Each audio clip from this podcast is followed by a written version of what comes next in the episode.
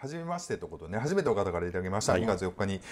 えー、はじめましてブルース47歳ゲイですえいつも寝ながら聞いています。途中で寝てしまうことが多いので 何回も聞いています。相方と付き合い出して二十数年になります。振り返るとあっという間、お互い全然成長せず気持ちは30代のままです。これすごいわかるわ。私は一人っ子で年老いた父と地方都市で同居しています。父も大病をし、えー体も不自由になってきました。父が他界した後のことを考えると不安です。身内はいなくなります。親戚付き合いも随分とありません。相方はいますが、将来のことをお互い話し合うこともなく、今の関係をずっと続けていければなとは思ってきました。が、やはり一人になることを考えると、何かお互いの関係を保証できるものが欲しいと思っています。相方とは週末会う関係を続けています。ゲイの交友関係もないので、何かコミュニティとの、えーコミュニティとのつながりも欲しいです。でも地方都市では限られてきますね。皆さんはアラフィフにはまだかもしれませんが、50代に向け何か備えたりしていることはありますか？また一人っ子の方がいたらお話をお聞かお聞かせください、えー突然のメッセージですがよろしくお願いします。ということで、ありがとうございます。ありがとうございます。えーブルースさんからいただきました。あとこれはあのツイッター経由でいただいてますありがね。たいね。はい。47歳すごいね。それでアラフィフ47歳でさ、二十何年ってすごいよね。だからもう割と本当最初に付き合ったに近い人ような人とずっといいるわけでしょ。幸せやね。まあでもほら地方都市ってまあどれぐらい地方なのかわからないけど、まあそんなに本当仕事とまあ週末ちょっと会うっていうのであっという間に20年っていうのはすごいなんか感覚的にはわかりますよね。This is a groove thing. パッと出てくるの。高松広島、金沢、金沢広島。福岡。まあ関西圏西日本やったらねその辺とかあとは岡山とか。岡山地方都市やんな言うても。まあ広島岡山。あと葛西とかな。って考えると、葛西？葛西とか地方都市じゃない。あと都市都市までいかん。田舎？葛西は加えるに加古加古川とか。西みたいな。加古川？あえ？滝の社とか。もう何何何を言い出しこの人。田舎？せめて姫路とかじゃない。姫あ姫路な？姫路、って考えたら結構あるような気はするんですけどね。その何の話コミュニティ的なもの。いや狭いよ。狭い狭いよ。でもやっぱりもう神戸とかででももう狭いねんから。でも京都とかでも狭いねんあるコミュニティに、うんまあ、顔出した時にちょっとなんかあったらもう出にくくなった時にもう次ないわけよ。地方都市やったら。だから結局ねなんか割とゲイで横のつながりがあってコミュニティみたいなんて結局東京大阪名古屋福岡とかぐらいの中での人のが割となんていうのかなこう全国的なこうつながりみたいな感じ。でだから割と地方に住んでたりとかすると割ともうその狭い中での関係だったりするわけですよね。なんかまあそのそこからこう都市に出かけていったりとかするけどなんか割と SNS の中でもなんかちょっとこうピューッと目立ってこう横がわーっとつながってるみたいなっていうのは割となんかその中でもこう、うん。っていうのはあるんかな。え？何の話やったっけ？コミュニティをどうっていうのといやこの間ねなん50歳かそのほら、その堂山町を含むそのエリアのね、その地域のやつに呼ばれてきましたよって言ったら、やっぱその資料の中にもいっぱい LGBT って入っててね、でやっぱりその当事者にも結構ヒアリングしてますみたいな感じで来て、やっぱり出てたのはやっぱその当事者としてはそのなんか LGBT とお墓問題って書いてたんですよ、でやっぱりみんなその聞いた人たちっていうのは、結構やっぱお墓とかその亡くなったらどうしようとかね、老後どうしようみたいなことを不安に思ってますよみたいなことはなんかそののんけのその会合の中でも出てたんですけど、あそっか。ってなんかあの当事者ってあんまりそういうことそんな会話しないからさ、言わないけどやっぱ客観的にどうですかって聞かれるとやっぱりそういうことを統計的にはそういうふうに出てくるんだなみたいなのは思いましたけど。それを思うかな。でもどうしどうしていこうかな。いろいろ処分とかどうしようかなとか思うかな。でも、でもこれかなんていうのかな。ん。これから割とその LGBT 向けのさそのサービスというか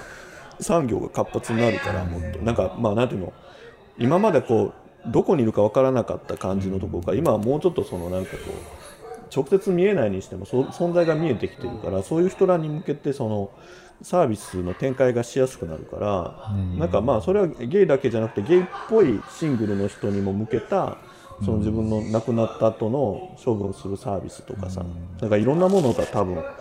あのもっとできてくると思う、だからお墓のあり方も今ものすごく変わっていってるし、変わってるし今もう全然お墓せえへんからな、もう作らへんし、う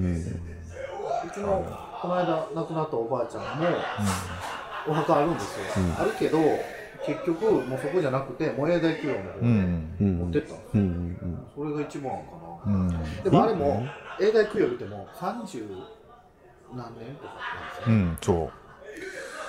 う。そこからまたどうするかってなるんで、そこがちょっと、うん。うんあっちなんか全然そのなんかお墓とかさ何なんって思う？でそれ家とかはみんなあの親とかね親戚とかみんなお墓きっちりしてんのよ。なんか自分のお墓がどうなるんやろうとかさあんまり正直何も不安じゃないというかなんかえそれが不安もっとなんか不考えることより他に違うことの方があるから、いやそれはほほぼほぼ自分のことっていうのはあんまりみんな考えてない。考えてないというかもうそれはなるようになるって思ってんねんけどもただ続いてきたものが俺の代で終わるとか俺でも直さなあかんってなるっていうのはちょっと気悪いなっていうのはすごいみんな思ってると思うねん。やっぱり同性愛者の人はね。多分多分おそらく。でもさもうそれってゲイだけじゃなくてさ今世の中的にもうそういう物質的なお墓みたいなものを継承していくっていうことがもう難しいじゃない？社会のその仕組みからしたらさ、だからそれはもうそういうもんだっていう社会の流れになってきてるから、なんか自分はむしろそのもう墓地みたいなものとかのその敷地みたいなものとかそのなんかもう古いお墓をまだ守らなきゃいけないみたいなことの意味っていうかね。なんかまあそういう宗教的なものとかそれはいろいろあるにしてもなんかそこになんかものすごくとらわれることがあんまり僕にはちょっとよくわかんない。なっていうのがあるかな。終わるわさそらと思ってるからいつかって、うんまあ難しいとこやな。そこはまあ、俺一人の問題やったらとかさいろいろあるやんそれは、うん。心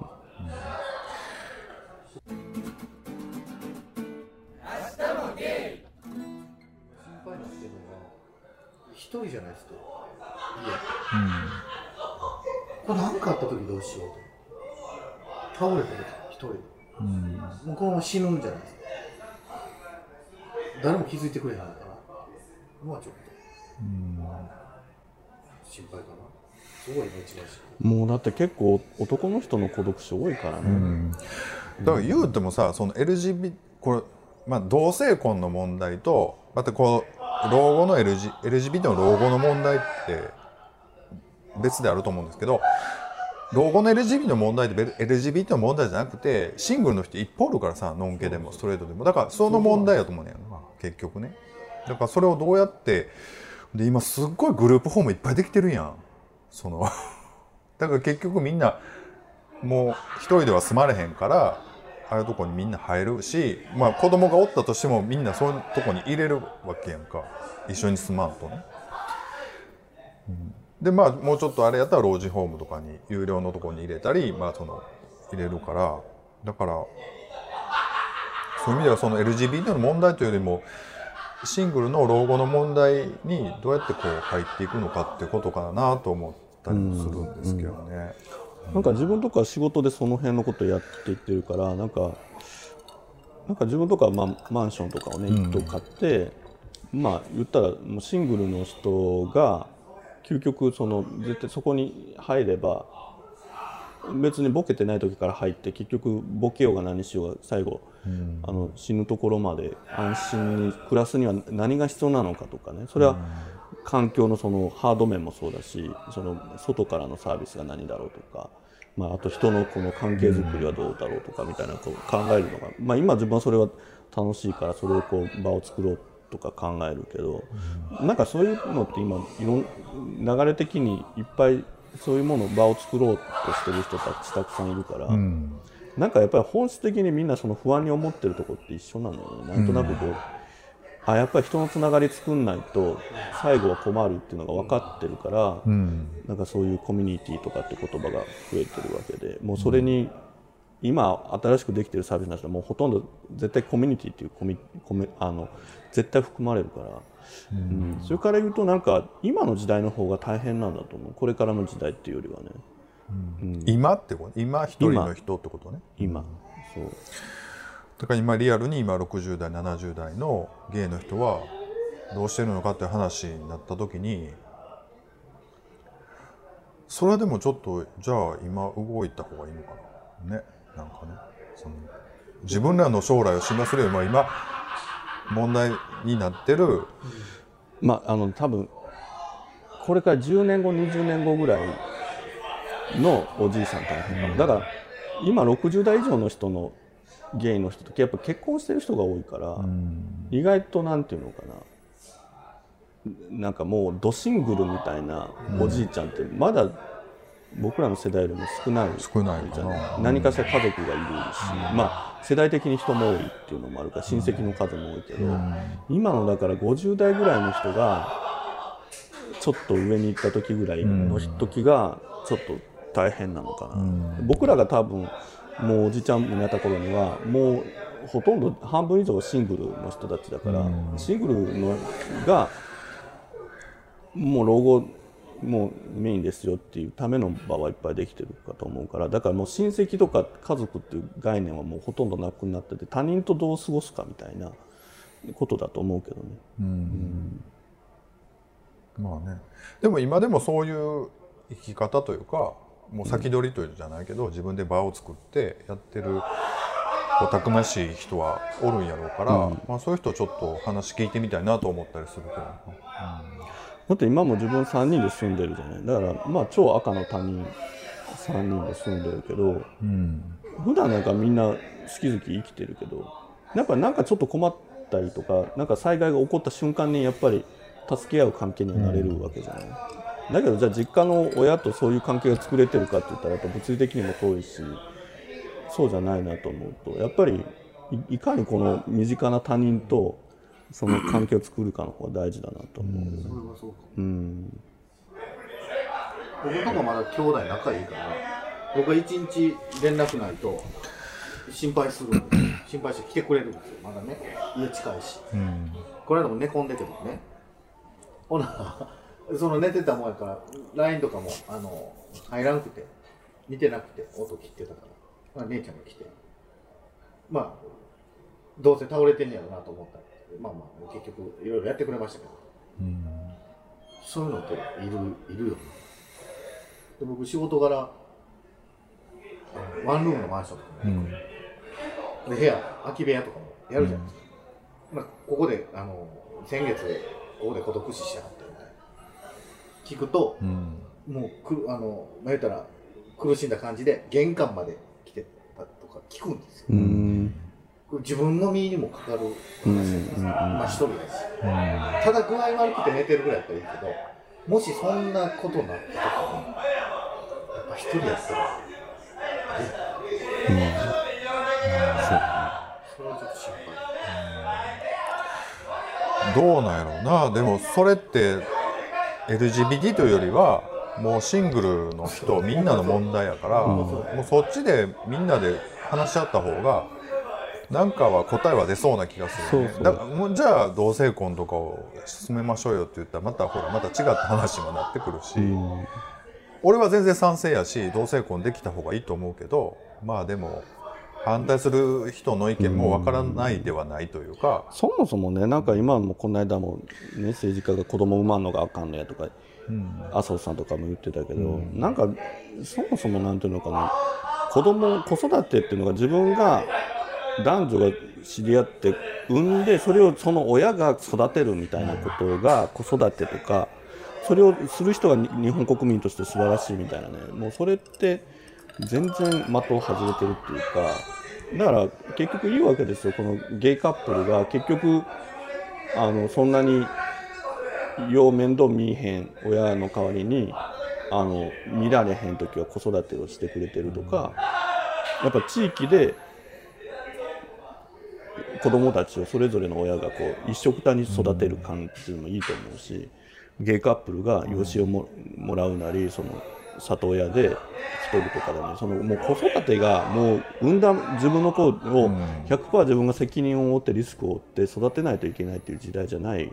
だけどもう子供の数が少ないんだから昔みたいにもううわーって子供がいる時はそれ無理かもしれんけどそもそも子供の数が少ないんだからもうちょっとみんなで育てようみたいな感じでやっていった方がよっぽど理にかなってるっていうか。だから子供を産むけど産むことができる人が育てられるかって言ったらそうとも限られへんわけやん。だからあしらみたいに結婚はしないし子供を自分の DNA としては残さへんけどめちゃめちゃ子育てには長けてる人いるわけじゃん。ああんたなんかそうじゃない？なんかそういう人が、むしろ自分がその子育ての部分は他人よりもやってあげるよみたいな人とかこの部分はあんたがせなあかんけどこの部分は自分が面倒見てあげられるからそれに困ってる親がいるんやったら何人かやったら見てあげるやよでとかなんかそういうふうに、ね、なっていくといいかなと思う子子子育てもみんなでシェアしていくみたいな感覚はね。だからやっぱり小さい時から例えばゲイカップルにと接して時間を過ごしてた子供とかはなんか大人になってもやっぱり、ああの人たちそうやったんやなとかってあるとやっぱそういう変な偏見も持たずに済むし、あのなるわけじゃない。結局なんか日本ってさゲイって公表してないから世の中にいないことになっててで基本的に子育てしてる親っていうのはまあほぼほぼストレートやから、そこになってるゲイ要素というかあのマイノリティ要素が入ってこないからいつまでもその理解が進まんけど、うん。なんかもっとゲイの人たちも子供子育てとかに関わっていけたらいいなとかだから自分なんか結構今地域の活動とかにさ子育てのお母さんたちといろいろなイベントやるから間接的に子育てみたいにするわけなんかイベント行ってこう子供たちわーってやってるけど、後々になったらさ実はあの時にいたあのビッチっていう人はゲイだったんだよとかって親が言ったらいいわけやんそれで。ああそうなんやみたいなかなと思い僕たまたま一昨日かな昨日かな。テレビ見てたらお母さんが、まあ、夫さんがいないお母さんのシングルマザーが育ててる、お母さんがお店やってて、子供はちっちゃいと、でお母さん忙しいから他の人に預けたりとか、友達とかに面倒見てもらったりしてるけど、それはお母さんからしたら悪いと思ったらあかん。いい経験させてあげてるぐらいで思ってた方が、お母さんも気が楽やし子供も実際いろんな人の話聞いていろんな生活見ていろんなことを勉強できるからそっちの方がいいって言ってた人がおったんですよね、うん。それ見てあ確かにそうやな。うん。それは俺もそう思うわ。ほんでそれはなおお母さんとお父さんとで暮らすのが暮らすのがそれはええと思うけどそこでものすごい仲悪いとかな。ものすごい嫌味ばっかり言うとかそれやったらもうそれは外でもうちょっとなんか余裕ある人にこうなんか家族ごっこっていうかさ幸せな感じでやった方が絶対子供にもええし、でまあ預ける方からしても精神的にもすごい楽になるんやったらその方がいいと思うしから。言ってましたね。悪いと思ってない、それがええと思うし僕もどっちかやったら年子で真ん中やけど姉ちゃんと年子で生まれてきてるしその3つ下に弟が来たからもうおうちのおかんからしたらもう僕どっちかやったら邪魔やったんでしょうね、常に誰かにちょったんですよ僕誰かに見てもらってて、僕のお母さんの幼馴染の人の家におったりとかいとこん家行ってたりとかほぼ家におらんかったんですでもそれでいろんなとこのやつ見れたからそれでちょっと今があんのかなっていうのもちょっとあったりするからいい経験できたなと。思う、で子供としてもよかった、まあいろいろ空気読むところもなんかあるじゃないですか勉強できたりとか、ここはずっと。やっぱりねなんかその2人だけの親とかに育てられるとどうしても保守的になるしその価値観に偏りが出るのね。自分もなんかやっぱり親がもう父親も早く亡くなって母親も働いてたしまあばあちゃんがいたからある程度任せてやけどばあちゃんは別に子育てをするわけじゃないから割と本人だし、まあ、田舎やから近所に同級生もいっぱいいるし、わーってやってると結局その親に育てられたっていう感覚はあんまりないわけよ。やっぱりそのばあちゃんにも育てられたし地域のその同年代の先輩後輩でも育てられるし部活だったりとか、親戚だったりみたいななんか育てられたっていうよりはそこに過ごしたみたいな感覚の方が強いから、なんかやっぱそういう環境じゃないじゃん。今結構やっぱりもうマンションとかでやってるともう学校にもギャンギャン言うしで塾とか言ってそのなんかすごい親がこう、なんかこう抱え込んでるみたいなのとかは。まあそれが良しとするからな、やっぱりそれは女性誌なんかでもそういう育て方がいいですなんていう考え方もあるやろうから。ガチガチじゃん結構、なんかでなんか失敗したくないみたいな感じですごいもう小さい時からこうガチガチに育てたりとかしてちょっとずれてくると今度逆に子供に当たっていくみたいな、とか。いいことも悪いこともいろいろ教えてもらいましたよ、そのいろんな人にね、あとは自分次第じゃないですか、自分がどう育っていくかだから誰がとおったからあかんかった。まあそれは悪影響もあるけどそこだけじゃなくてやっぱり自分で勉強していかなあかんところもあるし、って考えるとそんな2人だけの感じよりは僕はもういろいろほんまに、この数この家の人はここまでやってええねやとかあるじゃないですか、うん、びっくりすることとかあるもんね、そんなのだからいろいろ勉強できてたし子供の時からね。考えるとそういうのがすごい分かるなと思って、この間のテレビもすごい思いました、ねだからあのぜひあそこさんも子供を育てたいなみたいなのってなんか何かしらの形で実現してほしいですね。僕だからちょっと今思ってるのが甥っ子とか姪っ子がねちょっと思春期になってもしその今の家が嫌やってなってちょっともう出たいってなった時にうちに来てもいいよっていう体制はもう取ってるんです。いつでも OK っていう体制は。週末に通い通い妻がやってきてもうこうやってやっていっぱい出て「さあおたべ!」みたいになってるわけど全然なんかその体制は取ってるから。全然それはそれでいいし、そういうのをして勉強してほしいっていうのもあるから、うんそうね。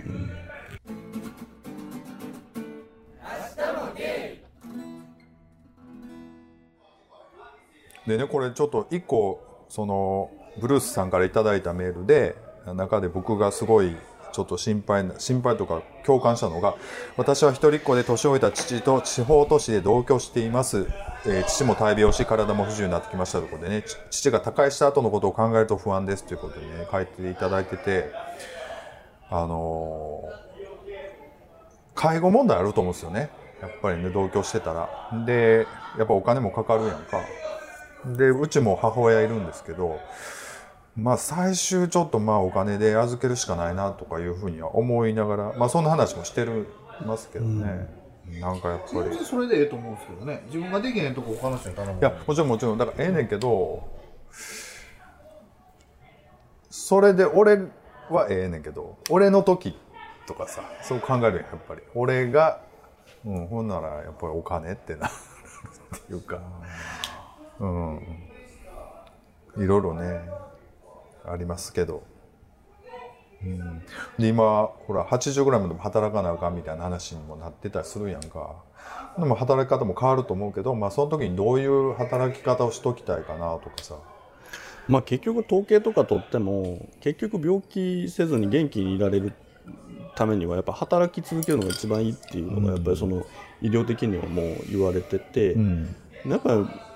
ね定年とかっていうのはそもそも日本人の寿命が短かったからもう60でもおじいちゃんおばあちゃんになるから60やったんやけど、今のその健康寿命から言ったら70歳だろうが80歳だろうが働けるだけ働きましょうみたいな風にする方が絶対そのなんていうの医療的にもあの医療費もかからないし、まあ、生産性もあもちろん上がるしっていう風なのはあると思うんだよね。うん。なんかなんで年取ってでも働かなあかんねんではなくって、なんで働けるのに働かなくするんですか？みたいな方のに持っていかないとあかんと思うね。僕はどっちかやったら死ぬまで働いときたい人なんですよ、あなたなんかもう絶対そうやん。なんかはしときたい。そうそう、でね俺の俺の持論やねんけど70がこうなんか割と線が引くと思うねんか。70まではなんかそのそれまでのキャリアで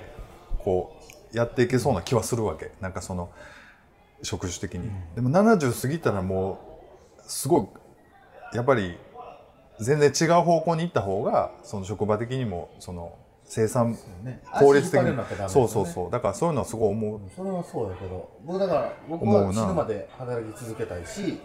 もう体が動かへんようなんやったら今度知識で、あの別に現場出たとしても何もせんくても教えることはできるし。とかそんなんで常に何かをしときたいなとは思いますね、なんかね日本ってさなんか結局60っていうのがあってなんかそこまで走りきるみたいな感じがあるからなんかマラソンみたいな感じ。なんか42.195キロでもう走りきる、そのまでにラストスパートでわーみたいな感じでなるじゃない。だから仕事もさなんか給料とかもさただ勤めてるだけでずっと上がり続けてさ行ったらなんかご褒美みたいに何千万とか、はい退職金とかあるけどそうじゃなくってもうそもそも仕事のピークなんてもう40とか50ぐらいで、まあ体力的にもその精神的にも、もうピークを迎えるわけでそこから7080に向けて緩やかに落としていくっていうか仕事量も減らすし給料も落としていくしで退社金払うとかじゃない代わりになんかある程度まあその生活あの働きたいだけ働いてみたいな感じでもうその50ピークからはもうどんどん下の子たちにも責任ももう渡していってみたいなことをやっていかないとなんか結局60までもう精一杯もう自分の権利やら権力やら持ってるしなんか大して働けもしないの給料ばっかり高くて。でわーってなんか行ってピーク迎えたら突然奈落の外に突き落とされてどこ行ったってもうおじいさんに仕事ありませんみたいに言われてこの間までもう部長だの社長だの会長だの言われてた人が突然単なる肩書きのないおじいちゃんになるみたいなのが。なんかなんでそんなこと生産性のないそういう仕組みになってんだろうなみたいなは思うんですよね。だからリアルに自分なんかほらまさにそれを一番身近な人で見てるわけですよね。なんなんてこの無意味な仕組みなんでしょうみたいな。うんまあそれはそのシステムの問題もあれば自分のあのなんやろキャリアプラン的な考え方もあるやんか、そうそうそだからそれはで俺なんかその会社やってる人とかいてさ。でやっぱり70ぐらいになった時に、まあ、会長とかその顧問とかに切り替えはんねんけどやっぱり全然仕事できなくなるわけっていうかこううまく回らなくなるわけよ。70過ぎた時にあそのもう全然任してしまった方が会社うまく回るとかっていう状態になった時に、そこにその職種にしがみつくというか、まあ、そこに入ってた方がいいのか、まあ、それは席だけ置いてもう全く違うなんかこう70なりのなんかこう作業的なことをした方が精神的になんかそれたまらんねやったらそっちの方がいいのかなとかって最近ちょっと思ったりして、人によるのかでもやっぱりもう70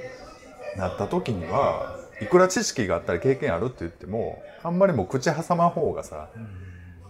回るやんとかっていうのはよそから見てたら思ったりとかしちゃってね。なんかね、なだからそういう人はおるじゃないですか。70になっても。わしが言うことが全部正しいっていう人もおるし、絶対間違ってても、そういう人に合わせなあかんかったりする人もおるし、せなあかん時もあるし。じゃなくてやっぱり僕はそこなんしたくないからでまあそういう人にはそこまでこう持っていったらやっぱイエスマンみたいな人もおったりとかして、まあ、話ややこしくなったりするんやけど、俺がもしそんな時になった時にそれがしたいのかどうなんやろうなとか思ったりいろいろ考えちゃうの。かね、うん。どうなんでしょうね。なんか難しい。でも80ぐらいまで働かなあかんってなった時にじゃあ75からどういう仕事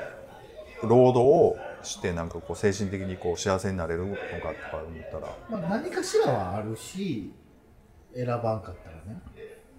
仕事って、まあそうそう。選ばんかったらあんねんで。それあんねんけどっていうことやなまあ、足引っ張るのもちょっとはあるじゃないですか、うん。どの仕事してても。それでもなんて言ったらいいんやろうな。僕だから今一人65歳の人がおるんですよ、うん。でその人はもともと定年になって、うん。で仕事がないからあの派遣登録して仕事行って、うん。で話を聞いてたらやっぱおじいちゃんだと思われる、うん。だからなんか結構悪態つかれた。り、うん。あの偉そうにされたりとか、で時給のうん。1000円ぐらい、うん。そんなん聞いてるとそうやってうちでちょっとやってくださいってなるんですよね、そんなにお金は出さないかもしれんけど、そこに行くよりは増しちゃうかなと思ってそうやってちょっとうちでって、今一人おるんですけど、そう僕がその人の立場になった時そこまで気使われてまでとかさいろいろ考えるわなでもなやっぱりなそこまでプライドもあるやんかそこまでやってきたまあその人によると思うけど。だからそういうことを考えるとどうやって幸せになろうかなとかどうやって安定した老後まで頑張れるのかなとかはちょっと最近ぼんやり考えたりするかな。なんかおね金に余裕があったら別にそんなんする必要ないそうやで。もうそれこそなんかどっかでさカルチャースクールみたいなところでちょっと週1ぐらいに何か教えるとかそんなん全然お金にならへんようなことで外に出るっていう方が多分なんか精神的には平和なんかもしれんけどまあそうもいかんと思うねんか多分ね。なんかちょっとだからそうそうそうそういう感じでちょっと多分なんかいろいろ考えるよなと思ってね思いますけど、うん、こっちの親父でも70で亡くなったんですよねがんで。だからまあその DNA 的に言うとまあそんなに長生きはせえへんのかなと思ったりもしつつ。うん。いろいろね。人生短いねでもね。なんかあっという間やから。ねもう40ですよ。僕うん。どうすんの？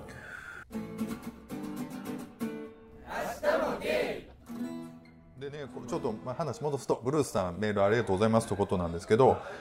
まあ、47歳ゲイ地方都市からメールいただきましたけども、まあ、こんなポッドキャストやってる意味っていうのは一個はやっぱりこうやってこういろいろこう話聞いてこういろいろ考えることだと思うんでねまたメールいただきたいなと思いますということで。メールもらって勉強になることもありますもんね、そうすごくあるしやっぱり考えるきっかけにすごくなるので。結構だからいろんな東京大阪の人もいるけど結構ね地方とか海外でね、うん暮らしてる方とかいろんな方の話聞けるのがまたすごい面白いですよね。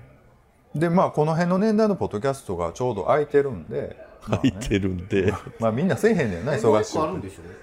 え？この辺の年代の年代ないよ今。もうなくなった。ねどこ？もう一個あるんじゃないですか？どこのことですか？また振るなやもう。いややもう。どこのことですか？いうかもうええかなと思って。あもうええよもうええと思う 一人キャンキャンうるさいこと言うしな。ビッチさんってほんまに嫌いなんかなこの番組。のことですもう関係ないあの人大体他の番組聞かへんからって言うと言うと最初のタイトルコールぐらいでは聞くのよ、うん、でなんかつかみのでつかみきれへんなと思って大体切る。からまあいろいろ先のことを考えると不安にはなると思うんですよ。僕もすごくわかるんで、あの親の介護どうしようかとかね、うち母親やし特にもう面倒くさいなと思ったりとかするけど、その時に。そう。でもなんかやっぱししぶとくちょっと面白がって生きていく感じって大事やと思うんで、うん。まあそんなことを思いながらぼちぼちやってますって感じですかね、50代に向けて何かを備えたりっていうことはまあいろいろ考えてるだけかなとりあえずね。うん。まああとお金っていうことですかね。はい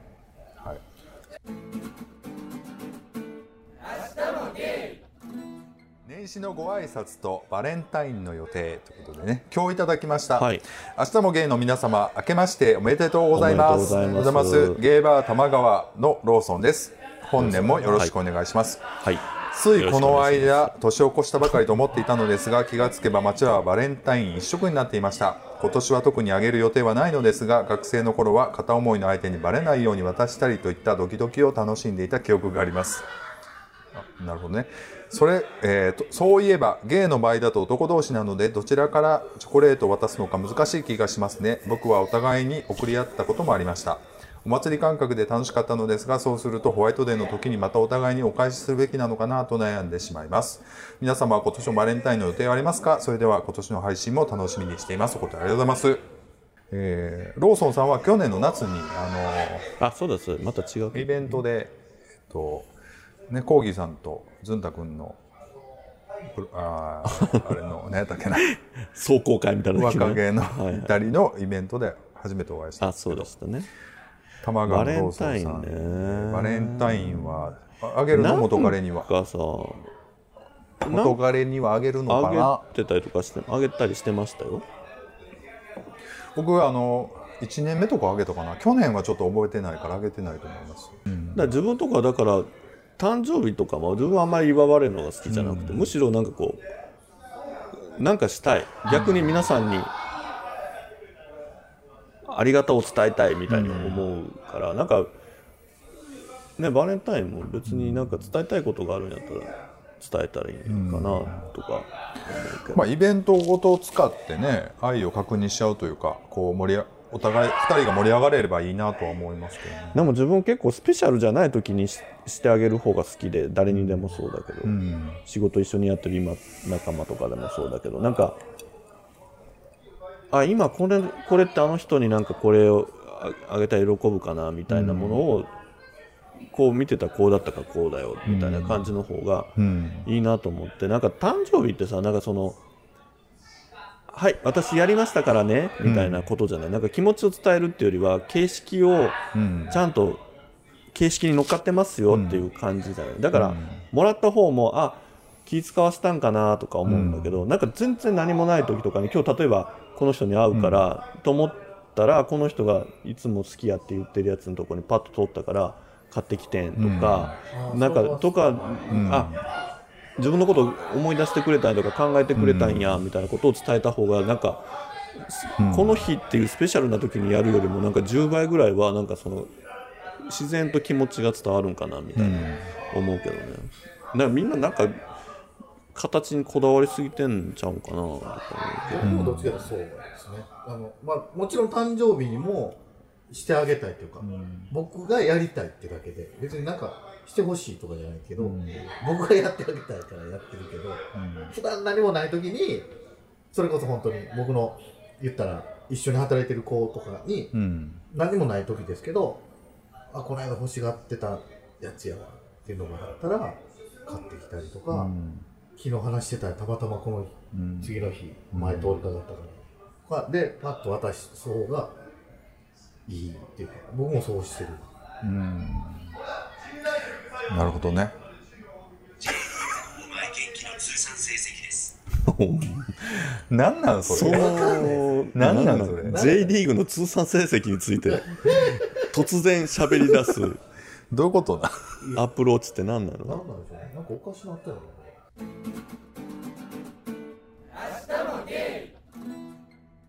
本当さいやこの間ね 名古屋えこのエピソードもあ年が明けてから会ってないからだよな、ん。1月にさなんかその名古屋の友達がまあお昔からお世話になってる人が友達が遊びに来て、でもその人はまあ一応関西っちゃ関西っていうエリアで育った人やけど、まあ名古屋が長いのよ、で大阪に来たからご飯食べようって、来るたびに大体ご飯食べてんだけどでそのさっき言ってた日本酒バーは一緒に行ったのね、でで割とまあ向こうの年上やからで割と割とこう兄貴っぽい感じやから「あもういいよここ出しとくわ」みたいな感じで「ああごちそうさんです」みたいな感じで。で、まあ、レジのとこに一緒に行ってたら、自分がそのレジ横のさなんかこうフリーペーパーとかいろいろチラシとかを見てて、でポッとなんか割とちょっと特別な感じでこうスタンドに立ってるやつがあったから、パッとなんか日本酒のマップみたいな感じがパッと取ったのよ。だから店お店の人が「あそれね無料のフリーペーパーじゃないんですよ」ってそれ300円のそういうクーポン付きのそういうマップなん冊子なんですよって言われたから、関西人ってさすごいはっきりしてるからさ「うん、なんこんなんいらへんよ」みたいにすぐ戻すやんか、とか欲しかったら「うーん」ってまあでも300円まあ別に金出してまでいらんわとか、割とその辺シビアでしょ、むしろお客さんの方がそれただちゃいますねごめんなさいみたいに言って、客がいじるみたいな、な感じやんか。だからパッと置こうとした瞬間にその名古屋の友達がパッとそれを横取りしてスッとそこあの、スッとそこにねカウンターに出して、これも一緒にくださいって言って。まあそれ300円のことだけどね。だけどパッてなっててえー、ってなって、ってなってほんでパッと外出てねごちそうさまでしたって言ったらはい。ってその冊子を渡すだけよ、ってなった時にあやっぱ名古屋の人やと思って、やっぱそのただ取ったものがただじゃないからって置くなんていうことはやっぱプライドが許しませんみたいな、があるんやなと思って。いらんのんな。そうやねいやあほんまに、ちょっと手に取ってみただけで。うん、ありがとうって言ってそのままもうカバンに入欲れたらしいかどうかも聞かずもうそのシチュエーションだけでもそれはもう戻されへんってなるあそうそうそう。それはもうプライドですよ。そんな自分の連れがそんな300円ごときのものをうわーとか言って戻すなんてのありえへんみたいな。そんなんやったらもうかとりあえず買っといたらええねんみたいな感じがもうザ・名古屋って感じであのなるほどそれやっぱり逆に言うとザ・大阪に染まったなっていうのも思ったわけですよ。なんか迷いなくあそんなんやでええわって言いながら返せる自分になってるのもまあ大阪になったなっていう、やっぱ他の町だったらやっぱその辺みんなは気にするわけよ。なんかこう、なんかそれでこう急に返すのもかっこ悪いみたいなのがあるみたいな、ねチョコレートのエピソードですけども。そうです。三重三重の三重の町三重の都。名古屋に行ってまいりま名した古屋の悪口でした。はい。怒られるわ大阪2025年頃はめちゃめちゃもうでも変化2025年にちょっと小銭稼いだらもうチャンスなんやろうなと思いながら考えてますけど。なんでな 違う違うなんかそういうイベントも終わるやん。ほんならもうそっからはちょっとなんか。僕逆に2025年までにそっちにみんな行くじゃないですか、こっち空いてる方。どっち？よ みんな借り出されておらんようになってる方を固めようかなと思ってますね、分からへん。じゃねなん。なん。そこは人材派遣みたいな仕事としてねそのみん。な明日も出る